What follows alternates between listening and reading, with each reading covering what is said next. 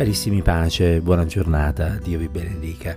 Oggi, grazie a Dio, è 15 di aprile e noi continuiamo la lettura del libro di David Platt dal titolo Seguimi, libro edito da CLC, Crociata del Libro Cristiano. E leggiamo insieme stamattina un paragrafo che ha come titolo Il nostro più grande bisogno. Scrive l'autore: per mezzo di Gesù, Dio perdona i nostri peccati e ci riconcilia a sé. Se però non facciamo attenzione, distorceremo sottilmente questa buona notizia e finiremo con l'ignorare il nostro maggiore bisogno. Ovunque oggi nel mondo la gente tende a equiparare il Vangelo di Gesù Cristo alla guarigione fisica e alla prosperità materiale. Andate a Gesù, dicono, e ne avrete una ricompensa materiale. Non è questa però l'essenza del Vangelo. Sì, Gesù è in grado di guarire i malati, Gesù ha autorità sulle dolorose patologie. Non è questo però il messaggio centrale di Cristo.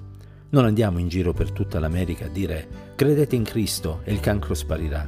Non attraversiamo l'Africa proclamando «Credete in Cristo e l'HIV non ci sarà più». Non andiamo in giro dappertutto gridando «Credete in Cristo e ve ne deriveranno salute e benessere». Non è questa la buona notizia di Cristo, perché essa è enormemente più grande. La buona notizia di Cristo non è principalmente che Gesù ti guarirà all'istante da tutte le tue malattie, ma piuttosto che Gesù ti perdonerà da tutti i tuoi peccati per sempre. La buona notizia di Cristo non è che se metti insieme una quantità sufficiente di fede potrai avere una ricompensa fisica e materiale su questa terra. La buona notizia di Cristo è che quando hai in Gesù una fede simile a quella di un bambino, sarai riconciliato con Dio per l'eternità. Non dobbiamo essere come il paralitico e i suoi amici in Matteo 9 che si accostarono a Gesù come a un operatore di miracoli in grado soltanto di rispondere ai loro bisogni fisici immediati. Si aspettavano che Gesù guarisse fisicamente quell'uomo, ma con loro sorpresa la prima risposta di Gesù fu: «Figliuolo, coraggio, i tuoi peccati ti sono perdonati». Con queste parole rese chiaro che la priorità assoluta della sua venuta non è semplicemente recare sollievo alla sofferenza, ma recidere la radice stessa della sofferenza, il peccato. E questo è il nostro più grande bisogno.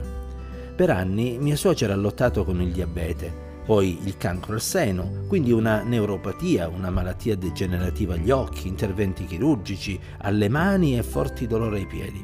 Comunque diceva di essere cristiana. Credeva in Gesù e viveva in modo rispettabile, gentile, buono e generoso. Tuttavia era proprio come Nicodemo, pur conoscendo la verità su Gesù, aveva bisogno di nascere di nuovo. Poi un giorno tutto cambiò. Per la prima volta mia suocera si rese conto della profondità del suo bisogno della grazia di Dio in Cristo.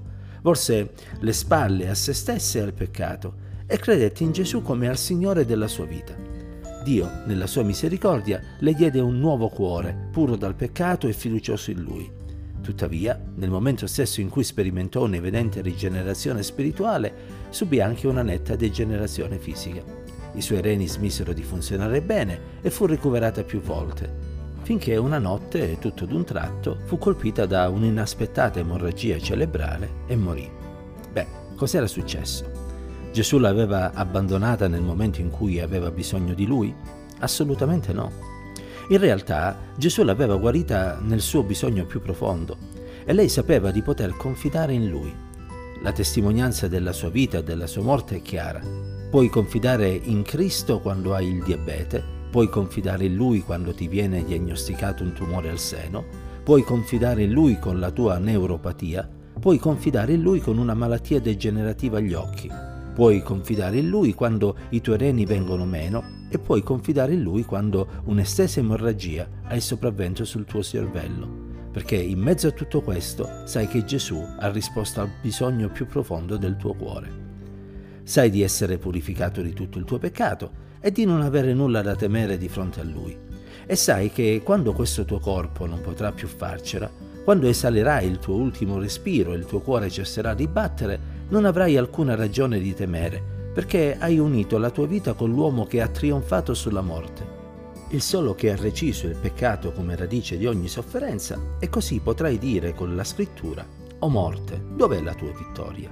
O morte, dov'è il tuo dardo?» Ora, il dardo della morte è il peccato, e la forza del peccato è la legge, ma ringraziato sia Dio che ci dà la vittoria per mezzo del nostro Signore Gesù Cristo.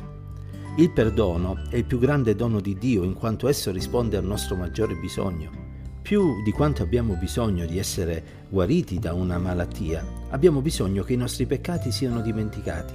Ed è proprio per questo che Gesù ci dona un nuovo cuore, purificato dal peccato, che ci fa vivere senza nulla temere, ora e per l'eternità. Che il Signore ci dia grazia di riflettere sul brano letto questa mattina e di considerare che nella nostra vita la cosa più importante è essere a posto con Dio. E questo, come sappiamo, è possibile solo confessando i propri peccati, pentendosi di essi e ravvedendosi. E allora, invocando il sangue di Gesù, Egli ci lava e ci purifica e ci rende delle nuove creature, che sanno che per loro il vivere è Cristo e il morire è guadagno, perché se ne andranno nella presenza di Dio, dove non ci sarà più né sofferenza e né dolore. Che la pace, la grazia, la presenza e la benedizione di Dio possa accompagnare tutti quanti noi in questo nuovo giorno. Dio ci benedica insieme.